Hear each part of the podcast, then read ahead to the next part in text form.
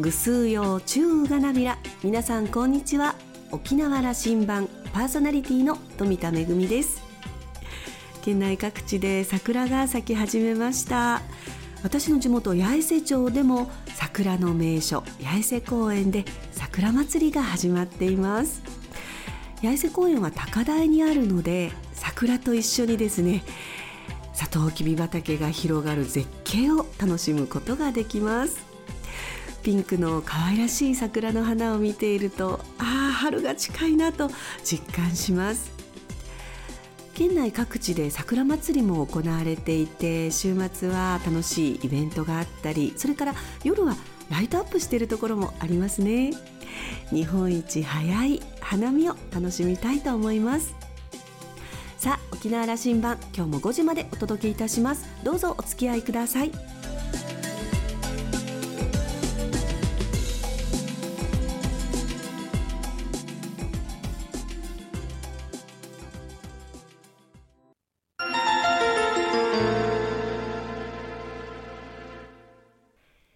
那覇空港の2本の滑走路が一望できるレキオスラウンジ。今週は沖縄ケーブルネットワーク株式会社代表取締役社長の風間翔二郎さんをお迎えしました。おしゃべりのお相手はラウンジ常連客で沖縄大学地域研究所特別研究員の島田克也さんです。風間さんは1972年生まれ静岡県三島市のご出身です。1995年に株式会社東海に入社。2015年に株式会社東海ケーブルネットワーク営業管理部長。2022年4月から同社の事業アライアンス推進室長。そして2022年10月から沖縄ケーブルネットワーク株式会社代表取締役社長を務めていらっしゃいます。今回は風間さんにケーブルテレビの役割と沖縄ケーブルネットワーク OCN のサービス内容や地域メディアとしての今後の事業展開などを伺いました。それではどうぞ。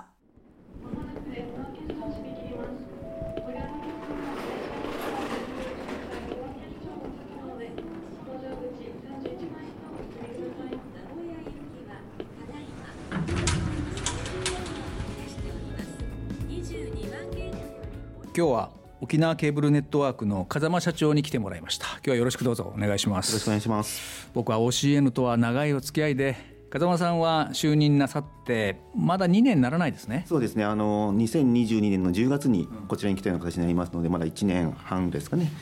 私は25年前から OCN とお付き合いしてますからね。ありがとうございます、はい、ありがとうございます。引き続き OCN の責任者になられて、はい、どうですか？着任した時の気持ちに立ち返るとどんな気持ちで沖縄に乗り込んでこられました？今回、まあ、2022年にこうやってグループ化になったんですけれども入社した時には沖縄で仕事をするのに全然そうでしょうね。思ってなかったんですよね。拠点は静岡の？静岡になります、はい、でそこでまず私入社いたしましてそこからちょっとグループの会社がいろいろあったものでしたから、うん、神奈川県行ったりとか千葉県行ったりとか長野県行ったりとかやってたんですけれどもとはいってもベースはずっと静岡だったんですね、静岡の静岡市ですね。静岡市の方で、はい、沖縄の勤務を言い渡されたとそれも経営者の責任者として行ってこいと言われたわけですね。はい、はいもうえ僕でいいのかななんて思いながらそれで今やってるような形なんですけれどももう毎日が毎日の試行錯誤の連続ですけれどもね。今日は僕はラジオ聞いてる方々はねケーブルテレビというのは意外に風間さんが思っているよりも知られてないと思いますよ、はいはい、あのその説明からいきましょう、はい、ケーブルテレビってこの歴史私あの一応あのメディアを専門としてたので、はい、1980年代のニューメディアと言われて、え世の中に出てきた新しい技術だったんですよね。はい、はい、そうですね。もともとはまあ有線テレビジョンっていうような話であったんですけれども、うん、まあ群馬県の伊香保温泉のところで、まあ強調アンテナが由来って形になっています。要はそのエリアでいうとまあ南市町だったんですよね。テレビが全然見えなかった。でそれに対してまあ集中アンテナを立てて、そこから各家庭の方にまあケーブルを使って電波を送信したと。ですのでケーブルテレビの場合ですとアンテナを立てなくてもまあ、地上波のテレビであったりとかあとは BS 放送であったりとか CS 放送、まあ、専門的な番組の方を見られるような形になってます、ね、で来るようになったという。はいそうですね。じゃあこれのスタートは本土他府県の山間部で電波がいかないところのための技術だったんです、はい。そういえばそうでしたね。いや沖縄でも石垣のケーブルテレビだとか、はい。はい、宮古のケーブルテレビだとかがあって、沖縄はこの OCN が那覇が拠点で始まったんだけども、はい南市町もこれもありましたね、教えの場合、ね、そうですねあの、ビルの影響とかですね、そういったもので電波障害とか発生したりとかありますので、あとやっぱり、こちら来て本当思ったんですけど、結構アップダウンが沖縄ってありますので、やっぱその谷間のところでやっぱり電波障害対策っていうのがになったかと思います。宮古や八重山はね、まあ、1980年代、90年代頃までは地上波がまだ行ってないはいはいはい、ケーブルテレビが大変重宝されて、地域のメディアとして有効だったはずなんですよ。ただ OCN の那覇の場合はね電波行ってるし、はい、南市町地域がそれほどもあるわけでもないので、まあ、高度な多チャンネルなそうですね。ある種贅沢品として普及していった、はい、というふうな理解で言いますけど合ってますか？合ってますね。当時はそのやっぱ映画専門であったりとか、スポーツ専門であったりそういった番組の方がメインでやっておりましたので、まあ、そっちの方にまあ見たいよって形でご加入者が増えていた形で聞いております、うん、そしてで90年代の後半からネットのサービスをインターネットのサービスを、ねはい、ここからまた事業としての形変わっていきますよね。そうですねあの今まではそのテレビ1本だったのが今度はあの双方向化することによって、まあ、インターネットもできるようになった形になります。ケーブルテレビの特有のところでまあ、双方向を使っての同軸でやられて、まあ、直近ではまあ FTTH って格好で光と光と形になっていますね。はい今のケーブルテレビという業界はではどういう事業というふうになっているんですか？今はまあ全国各地でまあテレビのサービスとあとインターネットのサービスとあと電話のサービスね固定電話ですね、うん、まあ、そちらの方でまあトリプルで売ってるのが多いような形になります。じゃあケーブルテレビをの線を使って電話もサービス提供してい。る、はい、形になりますね完全にこれは通信と放送の融合した、はい、まさに形ができているわけですね。そうですね。はい。OCN さんはどういう事業を展開なさってます？今はこちらの三本柱でやらさせてもらっております、もうその通りなんですね、はい、テレビとインターネットと電話の方のサービスでお客様の方に提供しているような形になっておりますね。沖縄ではエリアがこれは限られてますよね、はい、那覇を中心として今どういうエリアになってますか、はい、那覇市を中心に今9市町村でサービスの方を提供しておりまして、まあ、対象世帯する大体32万世帯の方に今サービスの提供させていただいておりますでそのうち、まあ、テレビの方に接続されているお客さんの方が大体9万3000ぐらいいらっしゃいますのでそちらの方々に私ども電波を通じてテレビを見ていただいているような環境になっております。今の話ですけどね。32万世帯にの方々には OCN のサービスを提供することはできる。はい、これは市町村で言えばどの範囲なんですか？北はですね沖縄市の一部、うん、で南が豊見城の方って形になりますね。ここにはじゃあ線がいってるということなんですね。はいですので、うん、そこでまあいろいろと私どもの方でまあ地元のまあコミュニティチャンネルっていう言い方変ですけれどもそのテレビ二台っていうチャンネルがございましてそちらでまあ地元の本当にド密着って言い方変ですけれども地域の情報の方を流したりとかっていうことをやらせてもらってますね。あの、はい、これは加入するには教えるに申し込むわけですけどそうですね、はい、基本的にはどういう申し込みになるんですか、まあ、手続きはまあ対面で、うちの営業員がいますので、お邪魔させていただきまして、じゃあ電話もらうとあの契約に伺うわけですね、はい、はい、そこでまあご説明させていただいて、もろもろの商品内容とまあ、納得していただければそこでサインいただいて今キャンペーンとかやっておりますので、はい、初期費用は本当にかからずにほとんどって言い方変ですけれども、まあ、若干事務手数料はかかりますけれども、それ以外のものはこちらの方で負担しているような形それっていくらですか？今1500円でやらさせてそれはかかるとあとは工事の分は今キャンペーンをしている、はいであとは月々の方は、まあ、サービスのラインナップによりますけれども、まあ、おすすめのプランとしてはまあ3000、4000円のプランですかね。これ、3000円のコースだと、どういうサービスが受けれるんですか？そうですね、地上波の放送と、あと BS の放送と、あとはあの専門的な、先ほど申しましたあのスポーツとか映画とか、そういったチャンネルの方がご覧いただけられまして、うん、最大では86チャンネルまでご覧いただけられるような形になっております。あとはもちろんそのうちの方で先ほど言ってる作ってるテレビ2台っていうチャンネルがありますけれどもそちらの方の番組の方がご覧いただけられるようにそこが80数チャンネルの中のほとんどがこれあれですよね全国にまあ言ってみればネット配信をされているような供給会社があって、面白い番組スポーツ番組や文化番組や映画や、そういうのがメニューとしてある。これが見れるわけですよね。はい、形になります。OCN のオリジナルのがそれはおっしゃられたコミュニティチャンネルといってるわけ、はい、形になりますね。そちらの方ではあの地域の情報であったりとかというものをちょっと流させてもらっておりますね、うん、具体的にどんなもんですか？今そのまあ、甘くまあっちゃっていうのがまあ看板番組になるんですけれども、一風さんがやってる？そうですね。そちらの方であの地域のお店の情報であったりとか、話題であったりとか観光名所であったりとかいろんなところをちょっとやらさせてもらっております。そんな番組それから、はい、ベンビーさんの街歩きの番組やっておりましてそちらは本当に地元のそれぞれの街のところ行ってカメラ持ちながらいろんな話を聞きながらやらさせてもらってる30分番組ありますけれどもそういったものにちょっとやらさせてもらっております。もう一つ私も協力させていただいているこの沖縄羅針盤も、はい、テレビ版として毎回のラジオ放送ではないんですけどもおおむね月に1本ぐらいカメラが入って、はい、沖縄羅針盤としての放送。はいそうですね。やらさせてもらっておりますね、うん、それどうですか？どういう評価がありますかね？結構その政治的な話もあったりとかいろんな話題がありますので視聴者の方もよく見られてると思います。僕があのなんか難しい話を聞き出そうとしてるからそそんな政治社会経済の話になってるというふうな評価でなんか難しい番組するなとか言われてませんか？あそうは大丈夫ですよ。そういうのないです全然。そういうのがある、はい、その他は？その他はあとはそのあやっていただいたその琉球プライムであったりとか子供をちょっとターゲットに考えた番組があったんですけれども、まあ、そちらの方ちょっと「ももあげ」っていう番組であったりとかそういったものちょっと流させてもらっておりますね。沖縄市が提供している小座の裏側なんかもあそうですね。あれもいいですよ、はい、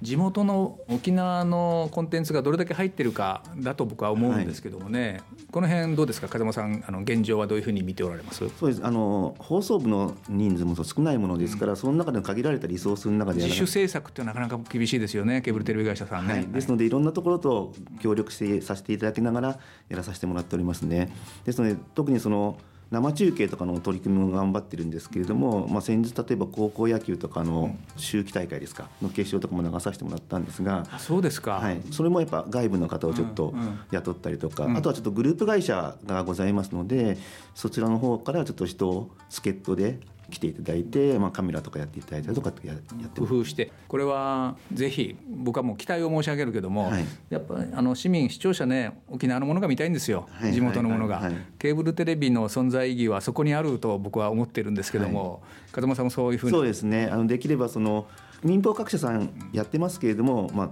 各社さんが届かないところにちょっとうちがリーチできればなと思っておりますあるいはそんな制作費かけられないよという番組、まあ、民放は仕方ないですよ。あれはね、はい、あの構造的には、えー、資金力もあって番組のコンテンツ制作に力もかけないとできないものだけどもケーブルテレビさんはもう少しライトに番組が作れる内容が僕は特徴だと思うんですけどね。はいそうですね。ですので例えばですけれども、まあ、小学校の運動会であったりとか、うんうん、地域のね、ねうん、お祭りごとであったりとかそういった、ね、ところをちょっとクローズアップして、その地域地域にちょっと根ざした番組の方を作っていきたいななんて思ってますけど。ぜひ私も協力させてもらいますので、はい、まあ、こう思います。やっぱメディアって大事でね特にテレビメディアの話ですけど、はい、今日は沖縄社会にとって沖縄の番組がどのくらいあのコンテンツが流通してみんなが見れるようになって見たいんで、はい、だけどもテレビの構造上どうしても中央からの番組が中心になってくるという、はい、ずっとこれ続いてきたんですけども、はい、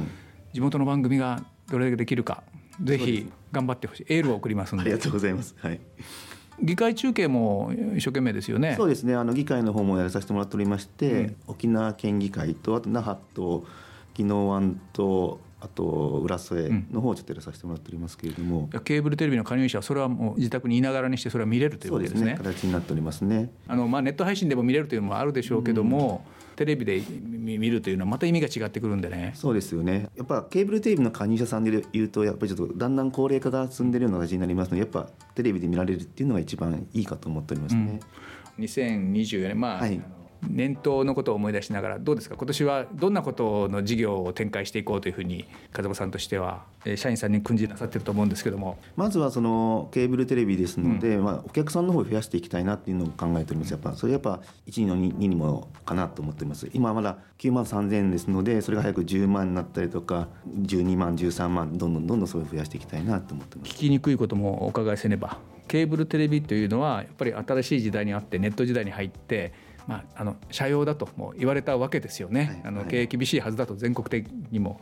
OCN さんで言えばどうですか？正直申しまして去年一昨年ぐらいまではちょっと順減傾向が続いていたんですけれども、ここに来てようやくまた純増の方に基調が戻り始めているのでお客さん増えた。増えました若干ですけれども、まあ、なんとかこの勢いに乗ってどんどんどんどん今度もっともっとお客様に愛されるようなサービスの方を考えながらやっていきたいななんて思っております。その愛されるようなサービスとおっしゃいましたけども、どんなことをまあまずはその例えばテレビの方で言うと、その先ほど言ったテレビ二台の方ですね。コンテンツの方をもう少しなんかいろいろと地域チャンネルね、はい、はい、の方をちょっといろいろと工夫しながら考えていきたいなっていうのがありますしまた今インターネットのサービスの方もだんだん高速化が進んでおりまして今まだ一部のエリアしかできてないんですけれども、まあ、そういったのがどんどんお客さんが増えていけばですねエリアの方もどんどん広がっていくような形になりますのでそういった意味でどんどん工夫しながらみんなで知恵を出しながらやっていこうってことじゃ話しましたけれども。ぜひあの地域としての宝物であるケーブルテレビを風間社長にお預けしていると思っていますから機能させてくださいね。頑張ります。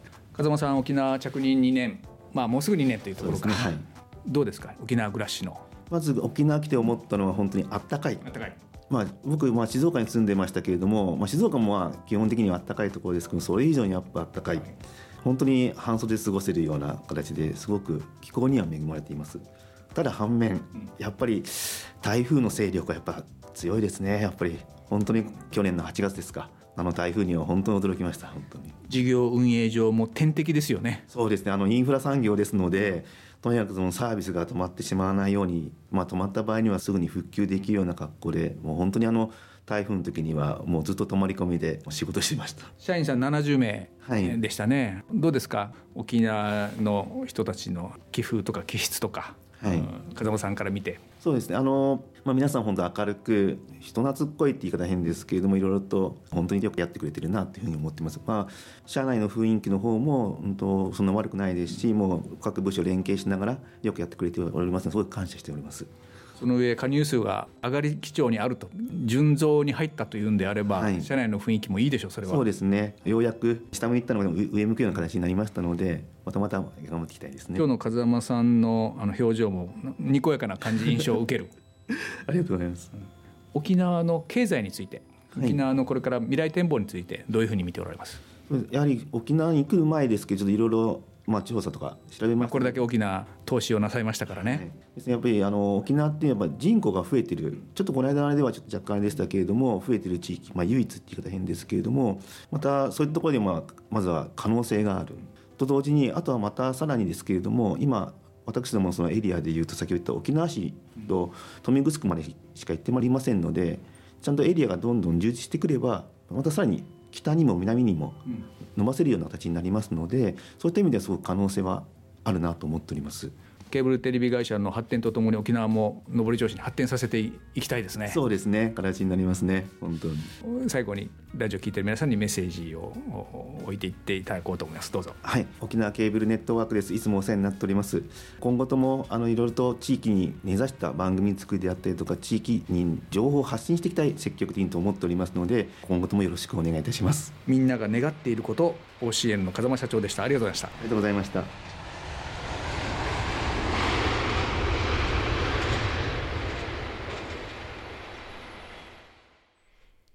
20年くらい前になりますでしょうか。少しだけ那覇に住んでいたことがあってその時に OCN に加入をしていました。当時はまだネット TV というのがあまり普及をしていませんでしたので OCN のですね。もうものすごい数のチャンネル数に驚いて、えー、毎日楽しんでいたことを思い出します。時代は変わって SNS やま動画サイトなどで個人でもメディアが持てるようになりました。一方でマスメディアも健在です。そんな中でケーブルテレビらしいサービスにますます期待が高まります。風間さんは地域に根ざして地域に情報を発信していきたいとおっしゃっていました。沖縄の北にも南にもエリアが拡大していくということで楽しみですね。島田さんはお話を終えて沖縄ケーブルネットワーク OCN には地上波にはできないより地域密着のテレビメディアに進化してほしいですと話していました。今週のレキオスラウンジは沖縄ケーブルネットワーク株式会社代表取締役社長の風間翔二郎さんと島田克也さんのおしゃべりでした。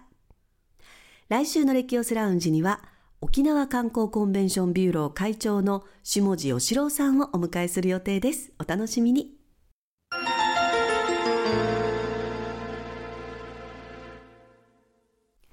めぐみのあしゃぎだりのコーナーです。沖縄は桜の開花とともに本格的なサトウキビシーズン、成糖期を迎えました。丹精込めて育てたサトウキビを刈り取って製糖工場に運ぶんですが、私の地元八重瀬町も大変サトウキビ生産盛んで、あの、いっぺんに運ぶわけにはいかないので、その搬入の順番というのは、こう、番号があって、それをくじを引いて決めるんですけれども、毎日公民館から、今日は何番ですよ、準備してくださいね、というアナウンスがあって、ああ、サトウキビシーズンだなと。私の亡くなった祖父母もサトウキビ農家だったので、懐かしく思い出しています。そんなサトウキビシーズンを迎えた沖縄。えー、黒糖のですね、ちょっと嬉しいニュースがあったのでご紹介したいと思います。日本航空の国際線ファーストクラスのジャルズサロンで世界的に注目されているバーテンダー五感慎吾さんが監修したオリジナルカクテルが提供されているんですけれども、その第1弾として羽田空港の国際線ファーストクラスラウンジで提供が始まっているカクテルの中に黒糖エスプレッソマティーニがあります。世界中で親しまれ人気のカクテルであるエスプレッソマティーニをトップバーテンダーが生んだ黒糖リキュール、黒糖デレキオをベースにシンプルかつ全く新しいカクテルへと昇華しています。黒糖デレキオはかつて琉球王国を支えたロイヤルスピリッツである泡盛と沖縄の名産である黒糖を使用しています。黒糖は年間2000トンにも上るとされる在庫問題。サトウキビ生産者の高齢化による後継者不足も深刻で、その解決を目指して誕生したカクテルです。沖縄の黒糖、そして泡盛が使われたこのカクテル、ぜひ世界のお客様に味わっていただきたいですね。めぐみのあしゃぎだよりのコーナーでした。